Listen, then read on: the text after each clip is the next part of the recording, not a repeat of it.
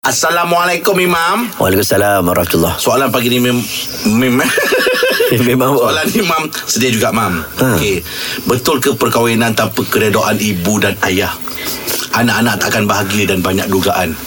Macam mana Mam Yang ni Mam jangan, jangan skip Mam Mam jawab lah Mam Yang ni tak ada kena dengan orang lain Mam Ni kawan saya kat kampung. Dia kadang-kadang Orang ada jawapan yang kita bagi Betul Tapi Bila timing tak kena Kadang orang rasa Orang ingat macam, uh, ah, Orang ingat macam dia Iya Tapi tak apalah ha. Mak sebut jangan Memanglah. uh, Dia sebenarnya Apa benda pun Ibu ayah ni penting Itu kita Ya. minta Ah, Tetapi dia tidak menjadi syarat Hmm. Kalau ada hukum mengatakan Tak perlu minta izin Maka kita kena terima hukum tidak perlu minta izin. Hmm. Cuma dia dalam bab keredaan, dalam bab keberkatan, dalam bab menjaga sesuatu yang lebih baik pada masa depan, uh, maka diperlukan ketika itu perlulah. Uh, dia tidak menjadi syarat. Hmm. Tapi kalau itu perlu untuk menjaga hubungan lebih baik, maka kita harapkan benda tu dilakukan. Jadi macam keredaan mak ayah ni sepatutnya kalau boleh tu kita dapatkanlah.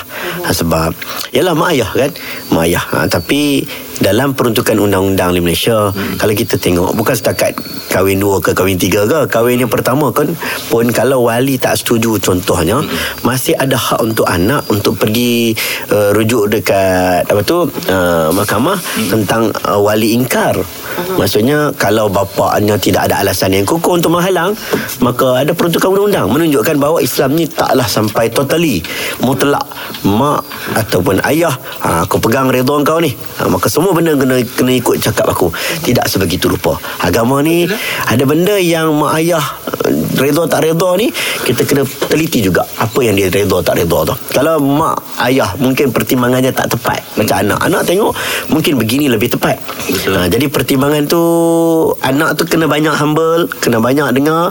Tapi dalam masa yang sama ada hak-hak yang kita kena perhalusi. Sama ada hak anak ataupun hak mak ayah. Okey. Terima kasih, Mak.